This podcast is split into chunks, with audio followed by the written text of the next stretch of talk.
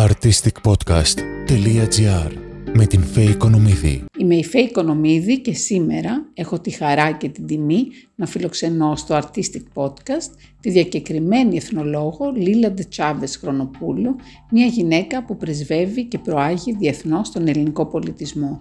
Η ιδρύτρια του μη κερδοσκοπικού οργανισμού Heritage Museums είναι κοντά μας για να συνομιλήσουμε για το αξιόλογο έργο που έχει προσφέρει μέχρι σήμερα, αλλά και για τα σχέδια που ετοιμάζει καθώς πρόκειται για μια εκκίνητη δημιουργό. Καλώς όρισες Λίλα στο Artistic Podcast. Καλώς σε βρήκα Φέη μου. Σε καμαρώνω πάντα για την καταπληκτική δουλειά την οποία έχεις προσφέρει και σαν δημοσιογράφος και χαίρομαι πάρα πολύ για όλη αυτή την, την καινούργια σου διαδρομή η οποία είναι με αυτά τα podcast που σήμερα ο κόσμος ενθουσιάζεται. Τους αρέσει πάρα πολύ τα podcast και τα παρακολουθούν και βεβαίως εκτιμώνται αυτοί οι οποίοι ξέρουν να κάνουν καλά τη δουλειά τους. Σε ευχαριστώ πάρα πολύ για τα καλά σου λόγια γιατί προέρχονται από μια γυναίκα που θαυμάζω, οφείλω να πω, να ακούσουν και ακροατές μας. Θα έλεγα ότι ήσουν ευλογημένη, Λίλα μου, από παιδί, γιατί γεννήσκε σε μια οικογένεια όπου η παιδεία σου δόθηκε από πολύ μικρή ηλικία. Φίτησες σε ένα καλό σχολείο, τη σχολή Μωραήτη, και οι γονείς ήταν άνθρωποι που σου χάραξαν μια λαμπρή πορεία. Και εσύ κατέκτησες όσους προσφέρθηκαν, βέβαια, έτσι. Γιατί δεν είναι μόνο το δούνε, είναι και το λαβίν.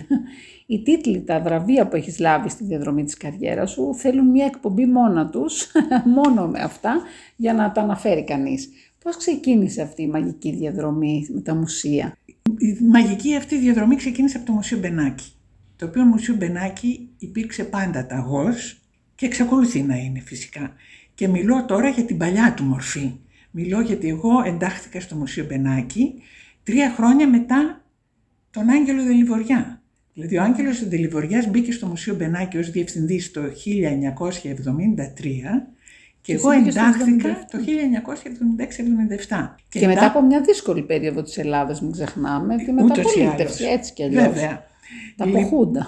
Ναι, σωστό.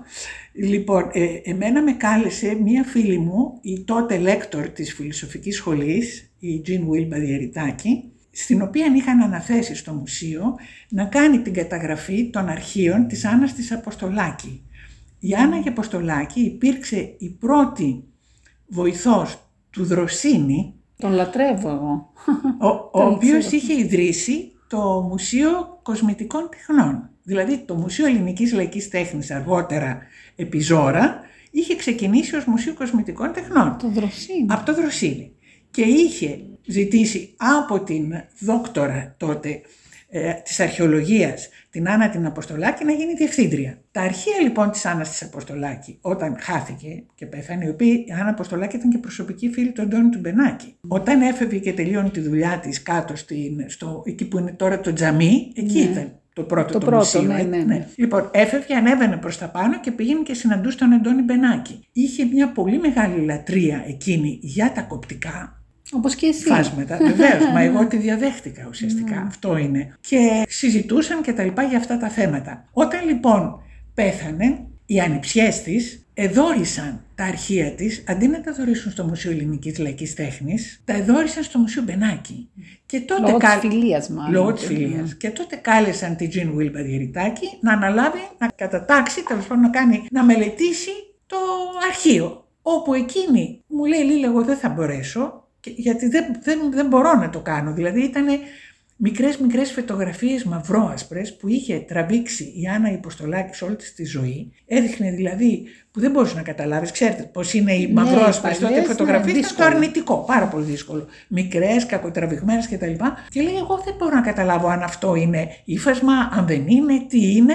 Μου λέει Μόνο εσύ μπορείς. Εγώ λέει θα το προτείνω ότι μόνο η Ντετσάδο μπορεί να το τακτοποιήσει αυτό το πράγμα. Το είπε λοιπόν τότε στην Εμιλία Δεγερουλάνου, δέχτηκαν, είπαν βεβαίως να έρθει και έτσι αρχίζω και αναλαμβάνω να τακτοποιήσω αρχικά τη Άννα της Αποστολάκη. Μιλάμε για ένα θησαυρό τώρα. Ένα θησαυρό, βεβαίως. Λοιπόν, και από εκεί και πέρα εντάχθηκα και έγινα και υπεύθυνη της κοπτικής συλλογής του Μουσείου Μπενάκη που είχε πάρα πολύ. Δικαίω νομίζω, μετά από αυτό όλο το project. Εν πάση περιπτώσει, ε, ώρες ώρες κάθομαι και το σκέφτομαι.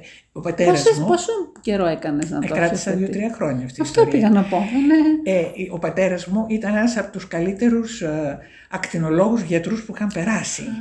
Και ώρες ώρες κάθομαι και σκέφτομαι και λέω ότι δεν αποκλείεται να υπήρχε μέσα στο κύτταρο ή κάτι. DNA. Διότι και εγώ ουσιαστικά για ιατρική ετοιμαζόμουν, άσχετο αν εν τέλει. Αλήθεια. Δεν, ναι, δεν ήθελε ο μπαμπάς και φύγω, τέλος πάντων έφυγα εγώ, έφυγε Ενώ και η άλλη ήταν μου γιατρός αδελφή. δεν ήθελε. Ναι, Περίεργο. μετά από τόσα χρόνια που είχαμε κάνει και φροντιστήριο, έτσι, γιατί πώς θα μπει στην ιατρική σχολή, θέλα, ε, ήθελα εδώ εγώ κανονικά, έτσι, την ιατρική σχολή Αθηνών. Ε, και εκείνο το καλοκαίρι το περίφημο που εγώ θα έδινα εξετάσεις, εισαγωγικές, το φθινόπωρο, η αδελφή της Ειρήνης της Παπά, η οποία ήταν η ίδια ακτινοθεραπεύτρια και την οποία εγώ θαύμαζα με πολύ ωραία κυρία, Ξανθιάτης και τα ήξερα λοιπά, αυτό βέβαια, καθόλου. Έδωσε κατά λάθος περισσότερο κοβάλτιο από ό,τι έπρεπε σε μία ασθενή και γράφαν όλες οι εφημερίδες Αύγουστο μήνα να τις πάρουν το πτυχίο. Εκείνα τα χρόνια. Θεωρήθηκε έγκλημα. Με... Ναι, εντάξει, δε- μια- όχι, σκάνδαλο ας πούμε, Ναι. ξέρεις. Δηλαδή εκείνα τα χρόνια, αν συνέβαινε κάτι σοβαρό στον ιατρικό τρόμαξε ο αυτό. μπαμπάς σου, ναι, δηλαδή. και λέει: Εγώ λέει, θα σπουδάσει τόσα χρόνια και μετά θα συμβεί κάτι ή οτιδήποτε και θα βρεθείς χωρίς πτυχίο και τέτοια. Δεν θα κάνεις. Εγώ τρελάθηκα. Και Πολύ μου λέει, κρίμα. Ε, ναι, και μου λέει: Μικρή μου αδελφή, δεν πειράζει, η Γενέβη είναι μπροστά. Διότι εκείνη ήθελε να σπουδάσει ψυχολογία, μια χαρά. Αλλά μην μπλέξουμε τώρα με αυτό. Ναι, γυρίζω και πάλι εσύ στο στη μουσείο. Γενέβη είχες ναι. σπουδάσει. Λοιπόν, γυρίζοντας λοιπόν τώρα στο μουσείο, αναλαμβάνω μαζί όμως με αυτό την κοπτική συλλογή που ήταν κάπου 430 τόσα αντικείμενα, υφάσματα από τμήματα, το οποίο είχα αρχίσει πια και μελετούσα. Αυτό που είναι το καταπληκτικό στην ιστορία είναι ότι αυτό ξεκίνησε η δική μου, ας το πούμε, σχέσεις αρχές του 80, ας το πούμε έτσι. Ουσιαστικά το 90, αρχές του 90 αποφασίζει το Μουσείο Μπενάκη να κάνει μία, ο Άγγελος μαζί με τη δίκουσα εννοείται, να κάνει μία επανεξέταση κτηριακή, επαναναθεώρηση των συλλογών κτλ. Διότι οι συλλογές ήταν τόσες πολλές. Πάρα, ήταν σαν πάρα ένα, πολλές. ναι, σαν ένα μικρό Victorian Albert. Ναι. Ήταν Ισλαμικά, υπήρχαν Κινέζικα που μας είχαν δώσει δώρο ο Ευθυμορφόπουλος, ο Γιώργος. Εκείνοι- Πολλές ε, δωρεές. Βέβαια, πάρα πολλές δωρεές. Οπότε αποφασίζουν να γίνει το μουσείο το κεντρικό, να γίνει αυτό που ξέρουμε όλοι στη Βασιλή Σοφίας, να γίνει το μουσείο του ελληνισμού. Όπου εκεί θα μένανε μόνο οι ελληνικές συλλογές ή όσες άπτονται του ελληνικού πολιτισμού και όλες οι άλλες, οι πολύ μεγάλες, θα γίνουν κατά κάποιο τρόπο δορυφορικά τα μουσεία γύρω-γύρω. Έτσι γίνεται το Ισλαμικό. Το περίφημο Ισλαμικό Μουσείο στην, ε, στην Οδόν Αγίων Ασωμάτων. Ναι. Ένα από τα σημαντικότερα του Πιο κόσμου. σημαντικά, ναι. Ε, έγινε ας πούμε απάνω το, της Πινελόπης Δέλτα, το, στην Κηφισιά, έγιναν το σπίτι, έγιναν εκεί τα αρχεία. Γι' αυτό πρέπει να σου πω ας πούμε, το ότι Αυτό. αυτό θα πρέπει να σου μιλήσω βεβαίως. Διότι πώς κατέληξε να γίνει, διότι είχαμε πολύ μεγάλη οικονομική δυσπραγία. Όταν ξεκίνησε ας πούμε το Μουσείο Μπενάκη είχε πά- πάρα πολλά προβλήματα. Αλήθεια. Θα βεβαίως, νομίζει κανείς, θα οικονομικά. φαντάζεται ότι υπήρχαν δωρεές, ότι Οι υπήρχαν. δωρεές άνθρωποι. υπήρχαν, αλλά δεν σημαίνει ότι ήταν πάντα ε, χρηματικές. Υπήρχαν δωρεές συλλογών τρομερές. Υπήρχαν δωρεές ακινήτων και πάντα υπάρχουν. Ξέρεις, πεθαίνει Ναι, κάποιος, σου βέβαια. αφήνει το σπίτι. Όμως οικονομικά είχε πρόβλημα. Λογαριασμό. Και όταν ξεκίνησε η ιστορία να γίνει το Μουσείο Μπενάκη, να επεκταθεί, αυτό που σου έλεγα, ξαφνικά διαπιστώνουμε ότι δεν μπορούμε να σηκώσουμε το ακίνητο την επέκταση πίσω, διότι είχε υπάρξει, υποθέτω, γιατί αυτό πρέπει να ήταν, διότι άρχισαν και γίνανε έτσι δυσκολίες, χρησικτησία, διότι είχαν ανοίξει στον κοινόχρηστο η πολυκατοικία η οποία ήταν ακριβώς Πω, στην πω. Κουμπάρη. Ας πούμε, ας μην μπλέξουμε με αυτά, διότι δεν... Δηλαδή αυτά Άρα είναι... υπήρξαν αντικσότητες. Υπήρξαν πολλές αντικσότητες.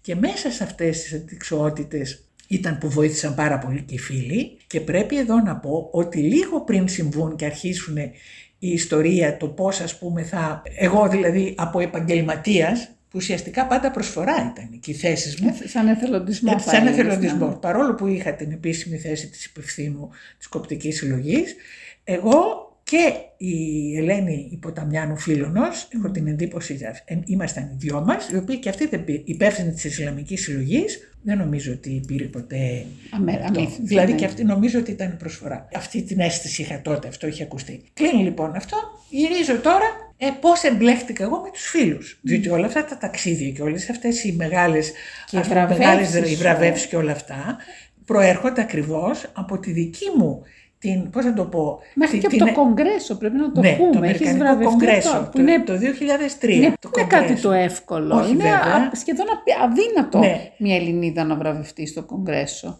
Πάρα Γιατί και γράφουν βέβαια έτσι, όταν σε βραβεύουν Λένε και το υπάρχει, λόγο. και, ο- υπάρχει ολόκληρος ο λόγος Φυσικά. βεβαίως. Και αυτό το, το γκουγκλάρει κανένας και το βλέπει. Α πούμε, βάλει το όνομά μου και Congress, ας πούμε, το, θα, θα δει τους λόγους γιατί με Μα εγώ βράβεψε. έμεινα άλλα από τόσα βραβεία. Δηλαδή τα μετρούσα και Δεν λέω, είναι πάνω από βραβεία, 20. είναι παρασημοφορήσεις. Ναι. Είναι, είναι κάτι άλλο και ίσως. Ίσως θα Πιο έλεγα ότι είναι και, υπέρτατο, ναι, και, και πιο σοβαρότερο. σημαντικό, ναι. Ναι, όπως από, ας πούμε από τη Γαλλική Πρεσβεία το 2009 ε, έγινα officier de l'ordre national du mérite. Αυτό είναι ισοβαθμή με λεγιώνα της τιμής. Αυτό πήγα να πω. Ναι, είναι λεγιώνα της τιμής. Αλλά Για προηγείται. την προσφορά σου και για το έργο ναι, σου. για την προσφορά μου, για το έργο μου, για τη γαλλοφωνία, για το ότι, ξέρεις, ταξιδεύω και δίνω πάντοτε την προσφορά μου δωρεάν και όλα αυτά. Και όχι μόνο Αυτά και αυτό, με τα εσύ γνωστά εν τέλει. μεταλαμπαδεύεις, ναι, μεταλαμπαδεύεις στους νέους ανθρώπους και ειδικά και δεις στο εξωτερικό. Τη διάθεση. Ακριβώς, ναι, όχι. Να και, προσφέρουν και την για τον Ελλάδα. πολιτισμό, Δηλαδή, εσύ ουσιαστικά μαθαίνεις στους ξένους τι σημαίνει Ελλάδα και ελληνικός πολιτισμός. Γιατί Ναι. το έχουν σαν, μάθ- σαν μάθημα καλύτερα από εμάς, βέβαια, Εννοείται. τα αρχαία και Ναι. τα λατινικά. Αλλά εάν δεν πάει κάποιος εκεί, στα πανεπιστήμια, να δώσει διαλέξεις, να μιλήσει, είναι πολύ εύκολο να ξεχαστούν όλα αυτά και να νομίζουν ότι ανήκουν στην αρχαιότητα. Αυτό είναι μία παράμετρος, αλλά αυτοί, αυτό που βλέπουν, βλέπουν ότι ενώ προβάλλω τον ελληνικό πολιτισμό, ουσιαστικά οι θέσεις μου, δηλαδή η Γενική Γραμματεύση της Παγκόσμιας Ομοσπονδίας Φίλων Μουσείων, αυτό έγινε για δύο θητείες, δηλαδή από το 2003 μέχρι το 2010. Εδώ μιλώ για μία παγκόσμια ομοσπονδία. Ε, υπήρξα Γενική Γραμματεύση σε δύο θητείες και Και είναι με εκλογές αυτό. Βεβαίως. Αυτό λέω. Ε, ότι εκλογές τέθηκε, από όλα τα κράτη τέθηκε του σε κόσμου. ψηφοφορία, Ναι. δεν είναι έτσι απλό. Καθόλου. Και οι, τα μέλη είναι 4 εκατομμύρια 756.000 από όλο Μία, τον μία κόσμο. Αθήνα. Λοιπόν, να βρίσκομαι εγώ τώρα εκπροσωπώντας την Παγκόσμια Ομοσπονδία, πρόσεξε, Μεγάλη τιμή και ευθύνη. ως Ελληνίδα όμως, κατά βάθος, όπου μέσα στο ρόλο της, του παγκόσμιου περνούσα φυσικά Να προβάλλει τα δικά προβάλλω μας και την θέματα. ελληνική, βεβαίως. Λοιπόν, μέσα σε αυτή την. Και θα μου πεις πώς βρεθήκατε εσείς Ναι. μέσα στην Παγκόσμια Ομοσπονδία Φίλων Μουσείων. Λοιπόν, για εδώ πρέπει Ναι, ο να κρότης θα πιάσουμε, αναρωτηθεί, θα πει να πώς. πιάσουμε και τη δεύτερη πλευρά. Δηλαδή, έχουμε μία επαγγελματική, όπου ήμουν υπεύθυνη της κοπτικής συλλογής στο Μουσείο Μπενάκη, όπου έγραφα άρθρα, έκανα Και ερευνητική ως δήμονας, δουλειά. γιατί έχεις- Εννοείται αυτό. Εδώ. Συγχρόνως όμως οι- υπήρχαν οι φίλοι του Μουσείου Μπενάκη. Με τότε πρόεδρο τον Νίκο Ροκ Μελά. Ψυχή μου Καλό ήταν τόσο όνομα. εξε, εξαιρετικός, ε, ένας, ε, ε, πώς να πω, ένας, ε, ένας άνθρωπος για όλες τις εποχές, ένας, ε, Αγαπούσα ένας τον αναγεννησιακός άνθρωπος και συλλέκτης ο ίδιος και δωρητής του προς το Μουσείο Μπενάκη ε, και εκείνη την εποχή ήταν πρόεδρος των φίλων που οι φίλοι του Μουσείου Μπενάκη ιδρύθηκαν αμέσως μετά το θάνατο του Αντώνη Μπενάκη για να ενισχύσουν το γιο, τον Κωνσταντίνο κτλ. Και, και να βοηθήσουν το πώς θα προχωρήσει το μουσείο. Να μην χαθεί όλο αυτό το έργο. Βεβαίως, για να ενισχύσουν. Ναι. Και να δίνουν και χρήματα και με δωρεές κτλ. Αυτό έγινε το 57. Τότε ήταν ένας πολύ κλειστός κύκλος, εννοείται Πάρα φυσικά πολύ οι κλειστός. πολύ στενοί φίλοι ας πούμε της οικογένειας, Μπενάκη και του αείμνηστου Αντώνη Μπενάκη, που σιγά σιγά, βεβαίως όλοι τους- μεταξύ τους ήταν αρκετά προσεκτικά, δηλαδή δεν είχαν ανοίξει, δεν ήταν πάρα πολύ μεγάλο, διότι ουσιαστικά και σε παγκόσμιο επίπεδο δεν ήταν. Μετέπειτα έγιναν οι φίλοι να πολλαπλασιαστούν, να γίνουν πολύ περισσότεροι. Διότι είχε και ολόκληρη φασαρία. Πρέπει, ας πούμε, όλα αυτά τα άτομα κάτι να τους προσφέρεις. Βέβαια. Χρειάζεται μία γραμματεία. Χρειάζεται Δηλαδή, γνώσεις Χρειάζεται πάνω απ' όλα τα γνώσεις άτομα κτλ.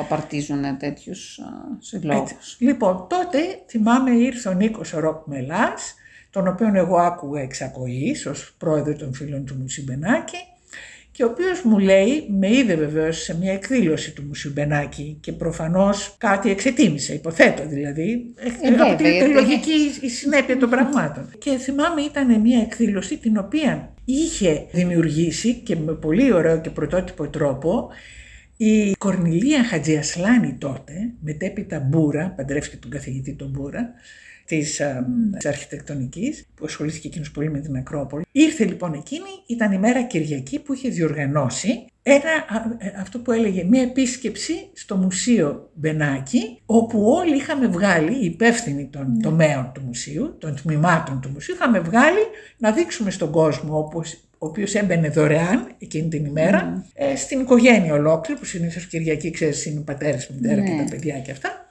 να τους δείξουμε ε, τι κάνει το Μουσείο Μπενάκη. Ήταν λοιπόν ο Στέργιος ο Στασινόπουλος, ε, υπεύθυνος τότε της συντήρησης, συντήρηση εικόνων κτλ. Ο οποίος έδειχνε, είχε βάλει το καβαλέτο του και έδειχνε το πώς ε, γίνεται μια εικόνα να συντηρηθεί, το τι χρειάζεται, το πώς την καθαρίζεις και όλα τα σχετικά. Αγιογραφία κάναμε. Ένα, ακριβώς. Οι άλλοι ήταν τα μέταλλα, οι άλλοι δεν ήταν τι. Καθένας στον Και τομέα. καθένας στον τομέα του. Και εγώ ήμουν λοιπόν απάνω στα υφάσματα, απάνω στο σημείο που είναι τώρα το έθριο του Μουσείου Μπενάκη. Αυτό έγινε κατά δεύτερο λόγο. Δεν υπήρχε έθριο, υπήρχε πάτωμα παλιά. Και εκεί ήταν η συλλογή των υφασμάτων. Ενδυμασίες, Όλες οι φορές. ξέρεις, υπηρώτικα και ντύματα, ε, Έχουμε της μεγάλο κύρου κλουβ. και τα λοιπά. Λοιπόν, εγώ είχα καθίσει μπροστά σε μία από αυτές τις βιτρίνες και είχα σκεφτεί και λέω, ο κόσμος για να μπορεί να μεταλαπαδεύσω κάτι, ε, για να, και κυρίως οι γυναίκες στη- στην περίπτωση αυτή την ειδική, που υπήρχαν κεντήματα με πάρα πολύ δύσκολες βελονιές. Τα κεντήματα τα οποία θυμίζουν ένα πίνακα ζωγραφικής, που δεν είναι δηλαδή με σταυροβελονιά, ξέρεις που είναι Ναι. γεωμετρικά. Αυτά στη γλώσσα μας, στη γλώσσα των εθνολόγων στο που, που δικαίβονται, ε, ονομάζονται γραπτά κεντήματα. Το γραπτό έχει την έννοια του ζωγραφικό. Λοιπόν, πώς όμως μια γυναίκα... Σκρίπτα μάνα. Ναι, βέβαια. Ακόμα και σε αυτό. Και σε αυτό. φάσμα. Πώς μια γυναίκα ε, θα μπορέσει αυτό που είναι δύσκολες οι βελονιές και που δεν μπορείς να το δεις μέσα από τη βιτρίνα, όμως της αρέσει, θα ήθελε κάτι ανάλογο να κάνει. Έπιασα λοιπόν εγώ και πήρα χαρτιά με, με αυτά αριθμητικής για τα παιδιά, για τα σχολεία, Ναι, τα καντριγέ με τα- αυτά ναι. και μετέτρεψα τα γραπτά κεντήματα σε γεωμετρικά. Δηλαδή να το δει μια γυναίκα και να μπορεί το το- καραβάκι το ναι. οποίο είχε ας πούμε γραμμές που ήταν κατά κάποιο τρόπο ε, χωρίς γωνίες, έτσι, κούρμπες και τα λοιπά, Να το αντιγράψεις. να το, να το αντιγράψει. Γιατί, γιατί το μετέτρεψα εγώ αυτό σε γραμμικό, Ναι. δηλαδή Σε σχέδιο. σε γραμματικό, σχέδιο. Ναι. Οπότε εκεί έγινε ενθουσιασμός μεγάλος Ε, βέβαια. και έχω και την εντύπωση ότι με αγαπάνε τα βιβλία που έκανε μετά, τα οποία ακόμα πουλιώνται, που ήταν όπως τα Ντέμψε που έπαιρνες ας πούμε ένα σχέδιο, Ναι, ναι. πρέπει κανονικά να επηρεάστηκε από αυτό. Λοιπόν, εκείνη Πολύ. την ημέρα, Πολύ γιατί έγινε πιθανό. πολύ αργότερα βέβαια από αυτή την εκδήλωση, αυτά τα βιβλιαράκια, τα οποία ήταν και ένα έσοδο καλό για το μουσείο. Και ακόμα σου λέω πουλιώνται. Λοιπόν, ε, εκείνη την ημέρα μου πλησιάζει ο Νίκος Ροκ Μελάς και πρόεδρος των φίλων. Και Το μου λέει, είδα κυρία αυτό. Ντετσάβες, ναι θα θέλατε να γίνετε μέλος των φίλων. Τώρα σαν να σου λέω, ε, ε, ήξερα, γιατί εγώ μέσα στο μουσείο, ήξερα ότι χρειάζεται μια waiting list, δεν ξέρω, 100 ανθρώπων, καταλαβαίνεις τώρα και πολύ Τεράστια. κλειστό αυτό. Του λέω κύριε Μελά, ε, σας ευχαριστώ για την τιμή, πραγματικά. Όμως θα ήθελα να σας ενημερώσω ότι εγώ δεν θα κάνω καμία προσπάθεια. Μου λέει, με προσβάλλετε. Δεν σας ζήτησα εγώ να κάνετε καμία προσπάθεια, απλώς συζητώ αν θα θέλατε. Λέω βεβαίως είναι πολύ τιμητικό και σας ευχαριστώ πάρα πολύ και αποδέχομαι την πρότασή σας και το θεωρώ πολύ τιμητικό. Δύο μέρες μετά είχαν τη γενική του συνέλευση και σε πληροφορώ ότι όχι μόνο με έκανε μέλος, με έβαλε Σε κατευθείαν έβαλε. στο Διοικητικό Συμβούλιο. Έτσι, ε. Έτσι κατευθείαν. Του άρεσε και η ειλικρίνειά σου, η Ε, ευθύτητά ξέρω εγώ. σου, ότι Δεν- δεν ζήτησες τίποτα. Δεν- Είπες, λέω- λέω- δεν θα προσπαθήσω μόνο αν θέλετε αυτό που Αν βλέπετε. θέλετε, ναι, δηλαδή τι να αρχίσω να παρακαλώ Αυτό τον κόσμο, είναι, παρακαλώ έθεσες ψηφίστε με, δεν το, ναι, γίνεται έθεσες. αυτό, δεν υπάρχει περίπτωση, εννοείται. Λοιπόν, Οπότε και, καθιερώθηκες έτσι τώρα, και πολύ ωραία. εκεί δημιουργείται κατευθείαν και αρχίζει το, το θέμα, το οποίο είναι να κάνει η Ελλάδα, δηλαδή το Μουσείο Μπενάκη, οι φίλοι του Μουσείου Μπενάκη, να καλέσουν την Παγκόσμια Ομοσπονδία, η οποία είχε δημιουργηθεί στις Βρυξέλλες 10 χρόνια πριν, να έρθει και να κάνει το ετήσιο συμβούλιο της στην Αθήνα. Μεγάλο. Μεγάλο πράγμα. Εμείς, Α, ναι. με βάση το καταστατικό της παγκοσμίου, για να υπάρχει και να γίνει δεκτή η πρόταση, ελάτε φέτος να κάνετε το συμβούλιο σας σε εμά την ΑΒ Ναι, ναι. χώρα, πρέπει η χώρα να έχει Κάτι να ομοσπονδία. δείξει και να επιδείξει. Όχι, Α, πέρα από το να επιδείξει, πρέπει να έχει ομοσπονδία. Αν δεν έχει ομοσπονδία, πώς θα πάει η παγκόσμια ομοσπονδία; Εμείς δεν είχαμε Δεν ομοσπονδία. είχατε. Ένα ήταν το, μουσ- οι φίλοι του Μουσείου Μπενάκη.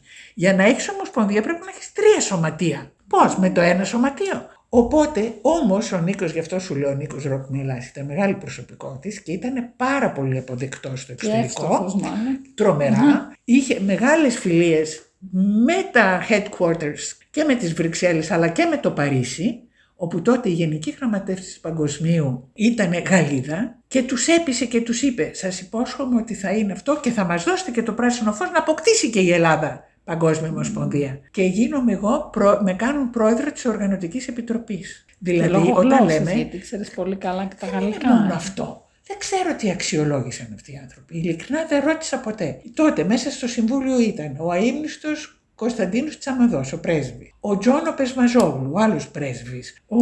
Μιλάμε η Μπε- ελίτ της ε, η ελίτ, αθηναϊκής ναι, κοινωνίας. Ναι. Λοιπόν, εν πάση περιπτώσει, αυτό που κάναμε εμείς, το οποίο βεβαίως απήχε και ανεβάσαμε τον πύχη και της παγκοσμίου πάρα πολύ ψηλά, Πάρα πολύ.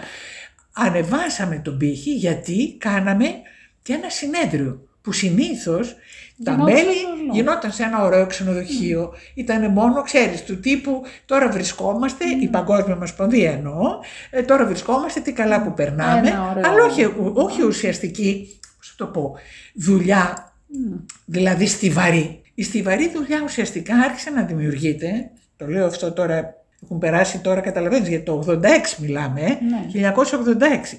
Λοιπόν, η στιβαρή δουλειά, διότι ανεβάσαμε τον πύχη και από εκεί και πέρα δεν μπορούσαν να μην κάνουν κάτι πιο σημαντικό. Γιατί και αυτοί ήταν 10 χρόνια που είχαν δημιουργηθεί και ακόμα ψαχνόντουσαν. Ένιωσες εκεί σε όλη αυτή την πορεία που λες τη διαδρομή πισόπλατα μαχαιρώματα, γιατί πήγες πολύ γρήγορα. Και... Άκου να δεις. Δεν ένιωσα, μπορεί να υπήρξαν, αλλά δεν πρόλαβα να δω. Και ακόμα δεν προλαβαίνω. Γιατί να σκεφτείς ότι εξακολουθώ Κάποιους θα ενόχλησες, δεν μπορεί που θα περιμένανε Σίγουρα. να Σίγουρα, πάρουν τη θέση. σίγουρα, αλλά επειδή είμαι θετικά σκεπτόμενη και δεν, δεν θα δημιουργήσω θέμα και ο άλλος καταλαβαίνει ότι είμαι εκεί και προσπαθώ να βοηθήσω Για το καλύτερο. για το καλύ- Και προσπαθώ να βοηθήσω όσους μπορώ και έχω αντοχή και Γιατί είναι μια ωραία εύκολο να το συμβουλή κάνω. Ναι. αυτή για τους νέους ανθρώπους που βλέπεις που γίνεται. Δεν υπάρχει πια ευγενή άμυλα, υπάρχει ένας αθέμητος ανταγωνισμός σε όλα τα επαγγέλματα. Παντού και το φιλανθρωπία ακόμα έχει παρισφύσει πλέον. Ναι, αλλά αυτό γίνεται γιατί ο άλλος φοβάται. Ενώ όταν του δείξεις ότι δεν έχει κανένα λόγο να φοβηθεί, ότι αυτό που κάνεις ούτε θα, όχι μόνο δεν θα τον βλάψει, αλλά θα τον ωφελήσει. Αλλά πρέπει να το εξηγήσεις. Είναι ένα ταλέντο όμως αυτό. Γιατί δεν Καλή μπορεί- προαίρεση είναι, Φέη μου. Τίποτα δεν είναι, ούτε ταλέντο, ούτε, ούτε τίποτα.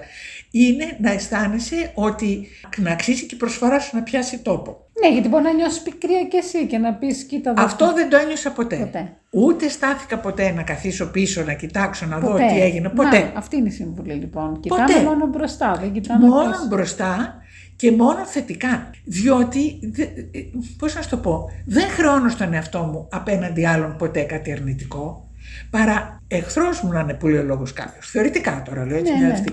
Εάν δω ότι κάνει κάτι βλαπτικό για τον εαυτό του, θα του πω πρόσεξε γιατί αυτό που πας δεν πας καλά. Δηλαδή δεν, Δεν δεν έχεις κανένα μέσα σου. δεν καθόλου.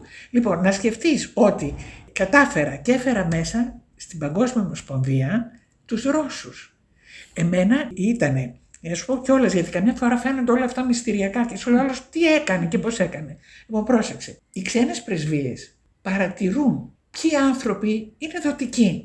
Ποιοι άνθρωποι γίνονται εκδηλώσεις. Προσφέρουν. Εγώ το 2000 όταν ξανά άνοιξε το Μουσείο Μπενάκη με αυτή την υπέροχη ε, αυτή που έχει, διότι παλιά δεν γινόντουσαν. Ποτέ δεν είχαμε προ- προσκαλέσει ας πούμε κάποιον.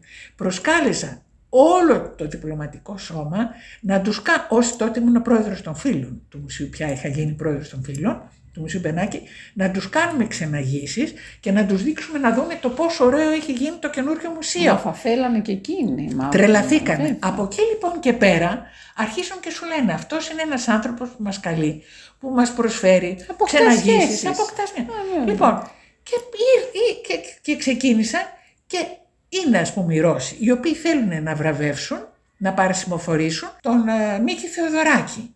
Οπότε με προσκαλούν. Και έρχεται ο υπουργός πολιτισμού ο Ρώσος, ο οποίος ήταν μουσικός, βιολονίστας, ο Καλά, Σόκολοφ. και έχουν παιδεία φοβερή. Φοβερή. Έρχεται λοιπόν ο Σόκολοφ, τον καλούν, καλούν και εμένα και η σύζυγος του πρέσβεως λέει «Κύριε Υπουργέ, το Ρώσικα το λέω, με σύστησε, λέει εδώ έχουμε τη Γενική Γραμματέα της Παγκόσμιας Ομοσπονδίας Φίλων Μουσείων, εμένα, εγώ εξελέγην στον Καναδά, η οποία λέει μήπως μπορέσει και μας φανεί και μας χρήσιμη και αρχίζουν και με καλούν πλέον στη Μόσχα για να, ως Γενική Γραμματέα της Παγκόσμιας Ομοσπονδίας. Εκεί να σου πω το πόσο Τι θα είδες εκεί; τι είδα, Ω. γιατί, Για σκέψου λιγάκι. Μόση. Πώς να πείσεις αυτούς τους ανθρώπους που είδα όλα τα μουσεία, όλους τους διευθυντές, από την Αντώνοβα στο Πούσκιν, με την οποία δηλαδή ό,τι και να σου λέω δεν παίζεται, και να τους λέω πρέπει να αποκτήσετε φίλους.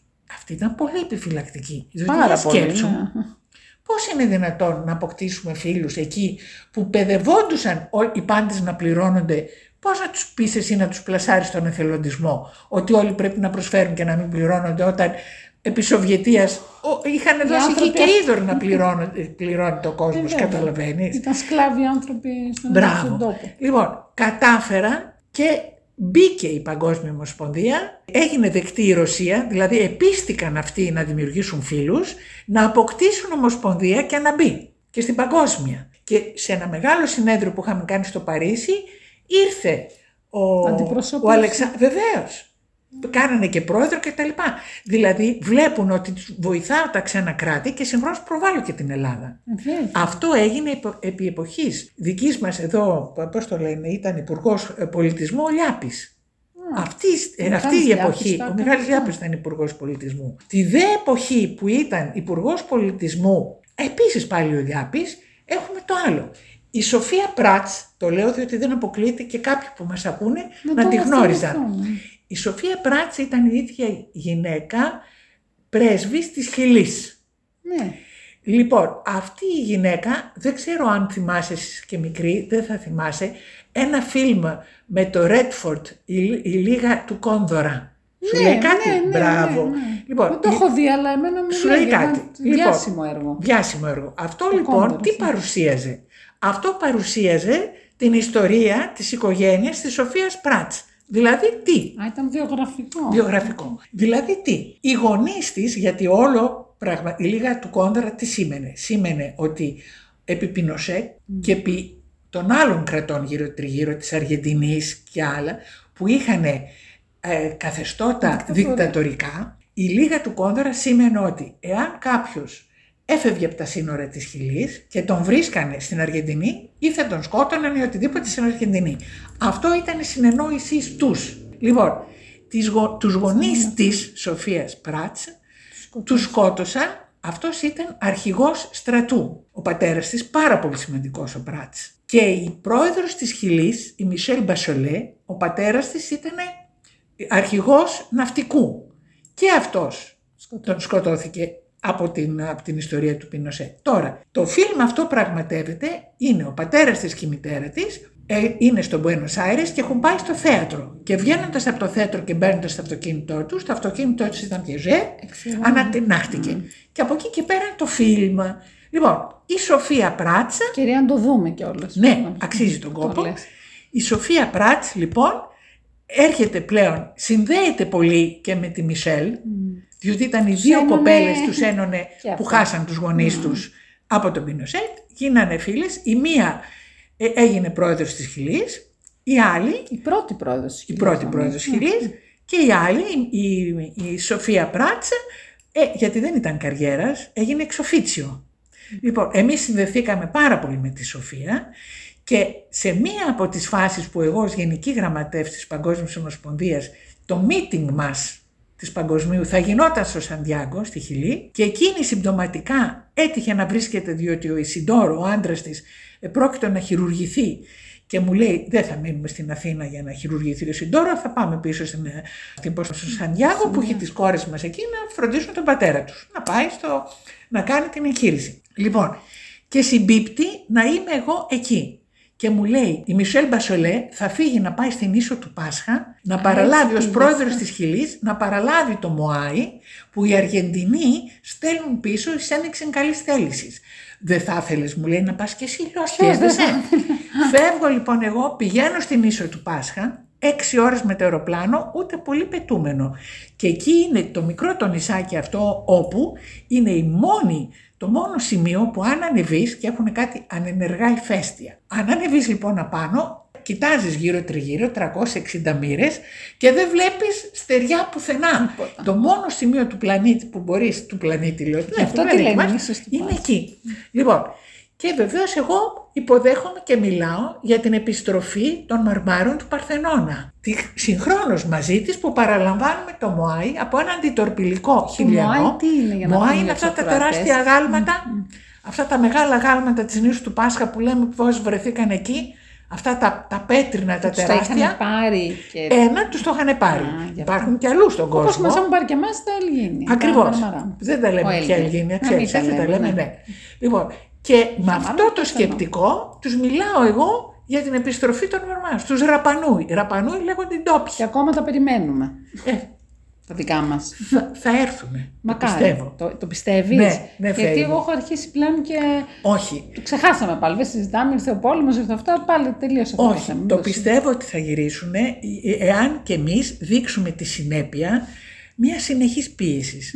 Δεν ξεχνάμε, κατάλαβες τι λέω, εμείς έχουμε, είμαστε αψίκοροι. Δηλαδή Ναι, θέλουμε κάτι ένα φωνάζουμε τέτοιο εκείνη την κάνουμε ώρα. και μετά ξεχνιόμαστε. ναι. Όχι, θέλει ούτε φωνές Θέλει και τα λοιπά, επιμονή. θέλει επιμονή. Ναι. Και ίσως ένας από τους λόγους είναι να μην εγκαταλείπεις ένα στόχο. στόχο, ένα κάτι, να έχεις, να μην, δηλαδή Να να μας έχεις ανήκουν, είναι δικά μας. Πέραν το ότι μας ανήκουν, πώς θα τα πάρουμε είναι το θέμα. λοιπόν, η, ίσως αυτή τη συνέπεια, γι' αυτό είδες που ξεκίνησα την κουβέντα και σου λέω εγώ με τη συνέπεια, ή ο άλλος, σου λέει, τάδε ώρα, τάδε, όπως είσαι και εσύ πολύ συνεπής, παίζει πολύ Δόξα μεγάλο τω Θεώ. ρόλο. ναι. Η Και, συνέπεια... και μισό τους ανθρώπους δεν τους μπορώ καθόλου που δεν είναι συνεπείς. Θεωρώ ότι είναι γιατί αγένεια. είναι, Είναι, γιατί είναι, αγένεια. καταρχάς είναι, α, είναι αγένεια, αγένεια. αλλά είναι πρώτα προσβλητικό για τον ίδιο μας τον εαυτό. Πρόσεξε. Και για τον ένα και για τον άλλον. Για κατ' τον άλλο, επέκταση. ο, άλλο, ο άλλος μπορεί, ας πούμε, εγώ δεν θα το έβλεπα προσβλητικό, αλλά θα έχανε ο άλλος την αξία του.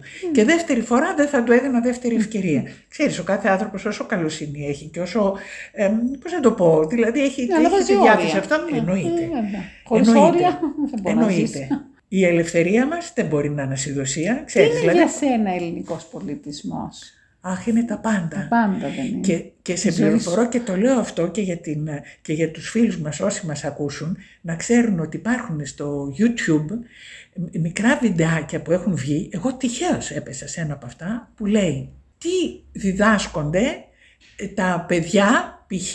στην Αγγλία για την Ελλάδα. Τι διδάσκονται στο Εγώ θα ήθελα να δημοτικό. ξέρω. Μπράβο. Άμα Γιατί βάλεις εδώ στο δεν YouTube διδάσκονται τίποτα. Άμα βάλεις στο YouTube θα δεις τι διδάσκει η κάθε χώρα. Θα εκπλαγείς, σε ορισμένα θα το βρεις πάρα πολύ σωστά, σε ορισμένα θα εκπλαγείς πάρα πολύ δυσάρεστα. Και δεν μιλάω εγώ για Τους τους έχουμε γειτονές αφήσει μας. έτσι, ε, να κάνουν ό,τι θέλουν. ε. Δεν θα έπρεπε ας πούμε να δούμε κάποιος Να υπάρχει να μια επιτροπή ασχοληθεί. από το Υπουργείο Παιδείας να Κάτι. ελέγχει.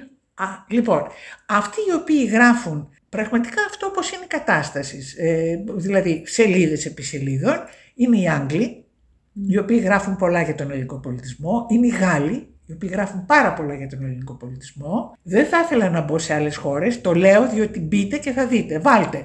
Ε, Καταρχάς θα σας βγάζει, καθώς θα βάλετε ε, τι, τι διδάσκονται τα παιδιά για την Γερμανία. Ελλάδα αυτό στη Γερμανία, θα δείτε και τα συμπεράσματα δικά σας.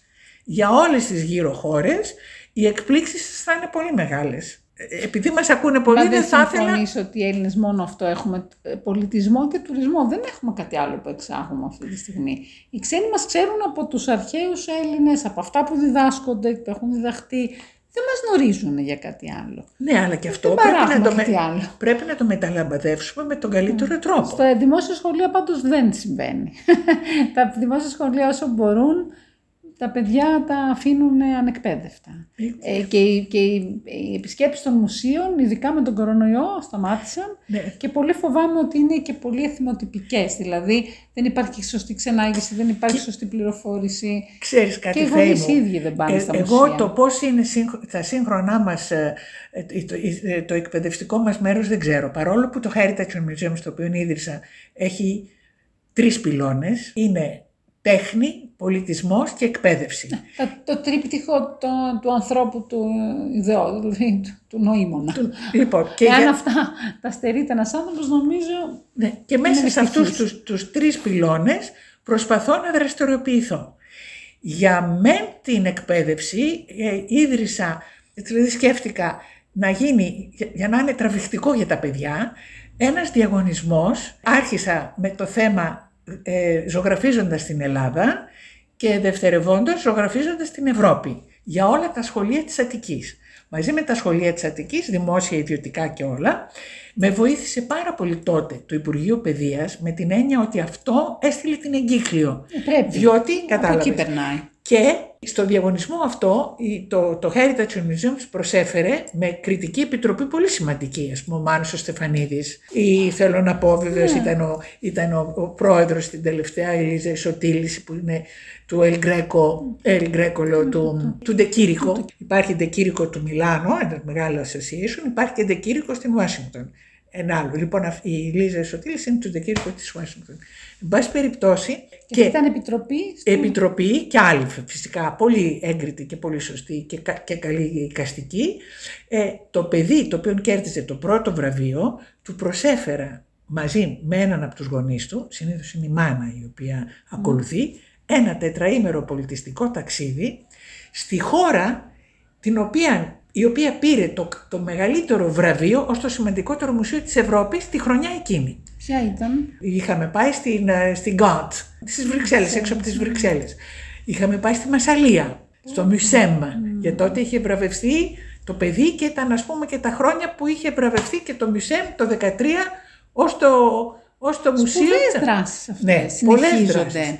Θέλω Ε, να ρωτήσω. Κοίταξε, λόγω του COVID δεν μπόρεσα Α, να λόγω του συνεχίσω. COVID. Ναι. Οπότε έκανα το άλλο. Υπουργός τώρα παιδείας είναι θετική σε αυτά; Η, για να είμαι ειλικρινής δεν έχω πάει να τη δω. Α. Δεν πρόλαβα διότι μπε- μπήκαμε κατευθείαν στο COVID.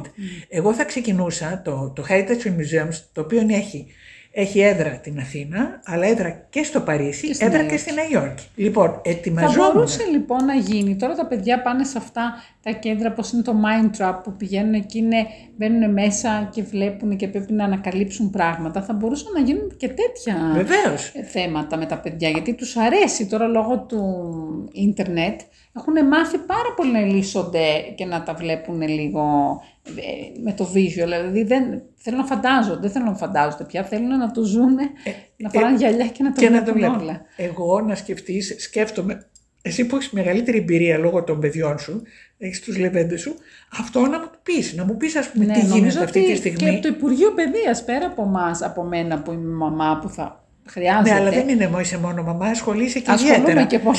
Έτσι, Ναι, ασχολείσαι ναι. και με, νομίζω με, τους, με το, ε, πώς το λένε, το Συμβούλιο Γονέων, Ναι, κάτι είμαι έτσι. στο ναι. Σύλλογο Γονέων και Κηδεμόνων και στην α- Ένωση Αυτό Γονέων. λοιπόν κάποια στιγμή να το δούμε, να δούμε και να το Γιατί συζητήσουμε. θα άρεσε πάρα πολύ και θα είναι ένας τρόπος να επαναφέρουμε, να προσκαλέσουμε τα παιδιά, Ναι. αντί να βλέπουν όλους αυτούς τους γελίους, συγγνώμη θα το πω, γιατί είναι δικό μου το podcast και λέμε αλήθειες, από το να βλέπουν και να έχουν ε, ενδάλματα, λάθος πρότυπα, λανθασμένα πρότυπα, γιατί να μην μάθουν όλο αυτό που στο κάτω-κάτω είναι και Έλληνες Ε, βέβαια. και είναι η κληρονομιά τους, Δεν- κακά δεν- τα ψέματα. Αυτό δεν το, δεν, ίσα ίσα και, και επικροτώ. Νομίζω ότι και το Υπουργείο θα πρέπει να επικροτήσει και να το κάνει στα σχολεία, τουλάχιστον δημόσια, γιατί τα ιδιωτικά το κάνουν. Τα ιδιωτικά, Καλά, τα λόγω ιδιωτικά των- είχαν- ε, έχουν έχουν ε, δικό τους- δική δικό τους, τους ε, οικονομική δυνατότητα και το κάνουν. Και το- Τα Εγώ- παιδιά του φτωχού ανθρώπου όμως, που πάει στο δημόσιο σχολείο του βιοπαλαιστή, δεν θα μπορέσει, δεν έχει χρόνο την Κυριακή που δουλεύει να το πάει στο μουσείο, για να πούμε και αυτή την Ναι. αλήθεια. Δεν φταίνε πάντα οι γονείς. Πάντως, να ξέρεις ένα πράγμα, η τύχη μέχρι τώρα έχει φέρει όλα τα παιδιά τα οποία έχουν πάρει το πρώτο βραβείο, Ναι, είναι από- ήταν από, από δημόσια σχολεία. Ναι, ναι. Ένα από το δημόσιο του Πειραιά, το Εγώ άλλο από το είμαι δημόσιο βέβαιη. του Χαρά. Θέλω να πω ότι είμαι πολύ Διψούν, ευχαριστημένη γι' διψούν αυτό. για γνώση.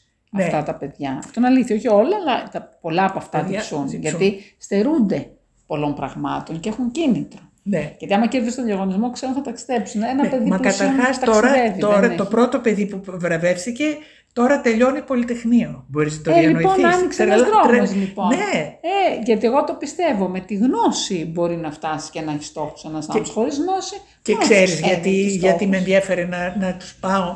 Για να σου δώσω να καταλάβεις τώρα θα μου πεις τι είναι αυτό πάλι που είναι η πρώτη, ε, η βράβευση, ας πούμε, το πρώτο Όσκαρ το ετήσιο. Λοιπόν, κάποια στιγμή το 2010, μόλις τελείωσε η θητεία μου, η δεύτερη θητεία μου και βεβαίως με βάση τα καταστατικά δεν υπάρχει ποτέ τρίτη έτσι και κυρίως στο εξωτερικό Σαν δεν την υπάρχει Αμερική. ποτέ ούτε, ούτε η πρώτη για να γίνεις μεταξύ τόσων κρατών.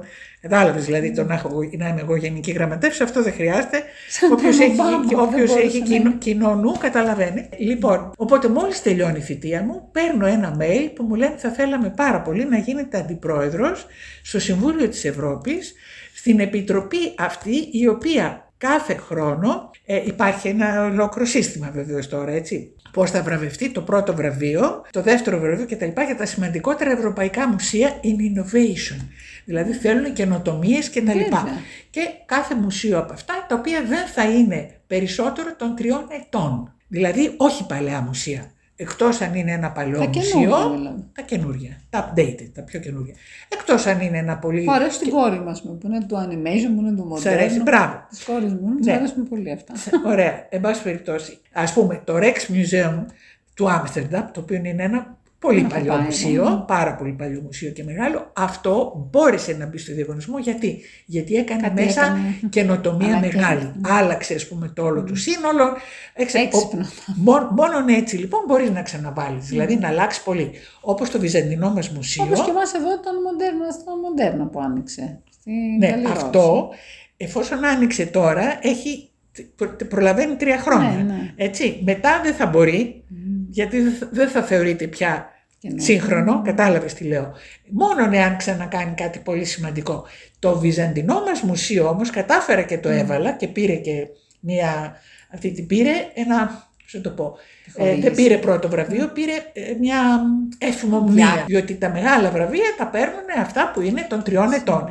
Εδώ όμως γιατί μπόρεσε να μπουν στο παιχνίδι, ήταν επί Λαζαρίδου τότε ήταν διευθύντρια, που σήμερα είναι στο Υπουργείο Πολιτισμού, υπεύθυνη γενικότερα των μουσείων. Μπόρεσε γιατί έκαναν δύο μεγάλες καινούργιες πτέρυγες. Γι' αυτό. Οπότε ξανά έγινε σαν να λέμε καινούριο. Οπότε ξαναμπήκε στο παιχνίδι. Τώρα λοιπόν ήμουνα δε σε αυτό αντιπρόεδρος, πάλι επί δύο θητείες, δηλαδή από το 2010 μέχρι το 2017.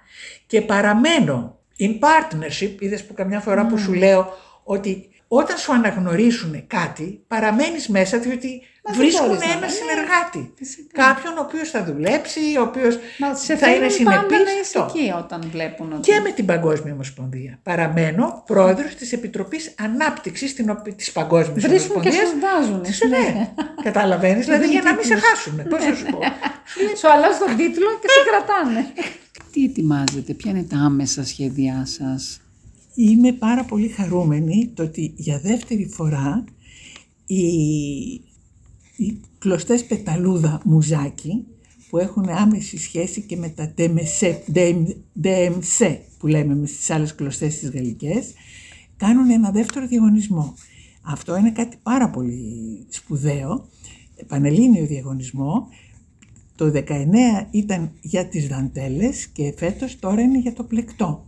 Οπότε και τότε ήμουνα υπεύθυνη, τέλος πάντων πρόεδρος της Οργανωτικής Επιτροπής και πάλι με, με ξανακάλεσαν και η δική μου η πολύ μεγάλη συμβολή, νομίζω, στην όλη ιστορία είναι το ότι γράφω ένα ερευνητικό άρθρο προσπαθώντας να ενώσω τον υλικό με τον άειλο πολιτισμό.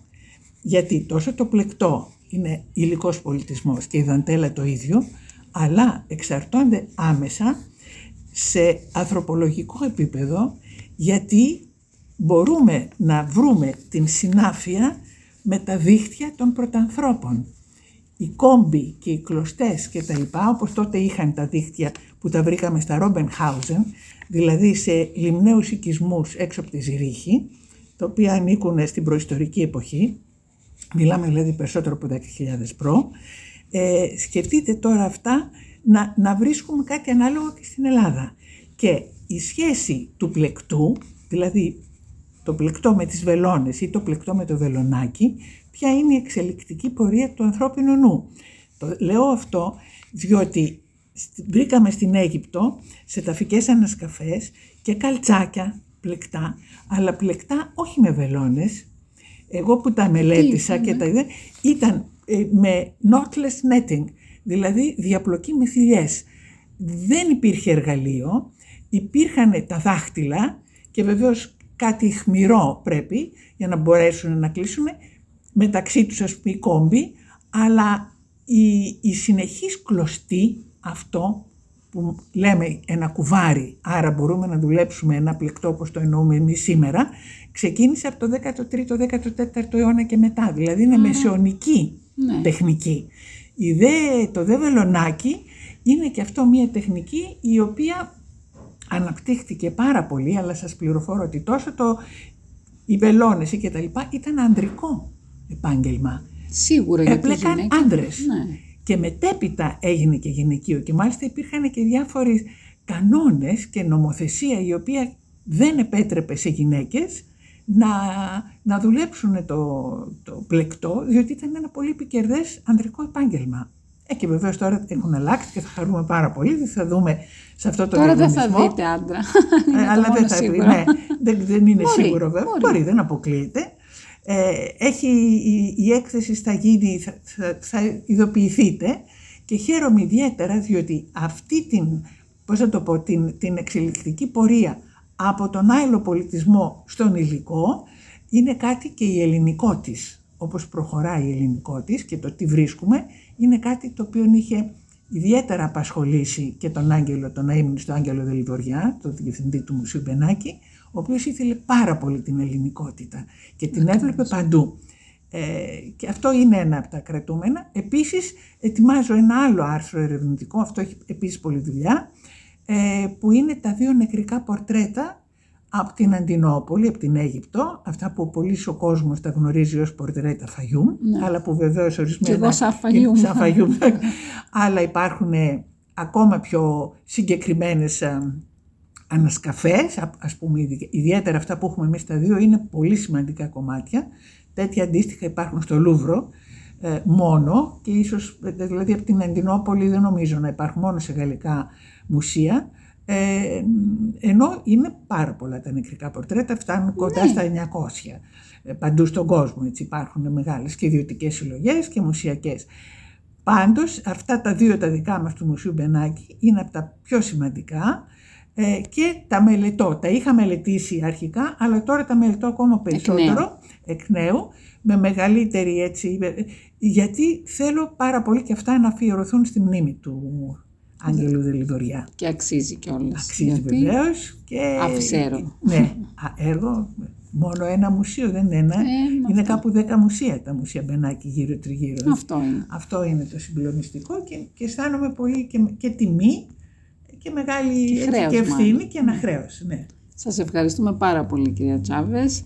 Ευχόμαστε από καρδιάς να πραγματοποιηθούν όλα τα σχέδιά σας, γιατί είστε ένας άνθρωπος που μόνο να μας δώσει έχει και πραγματικά εκ μέρους ε, της κοινωνίας θα έλεγα του πολιτιστικού κόσμου εσείς είστε ένας άνθρωπος που μόνο έχετε δώσει και έχετε προσφέρει. Σας Και σας ευχαριστώ ευχαριστώ. πάρα πολύ για τα καλά σας λόγια, πάρα πάρα πολύ και σας εύχομαι τα καλύτερα επίσης Να είστε στο καλά. δικό σας το επάγγελμα. Να είστε καλά.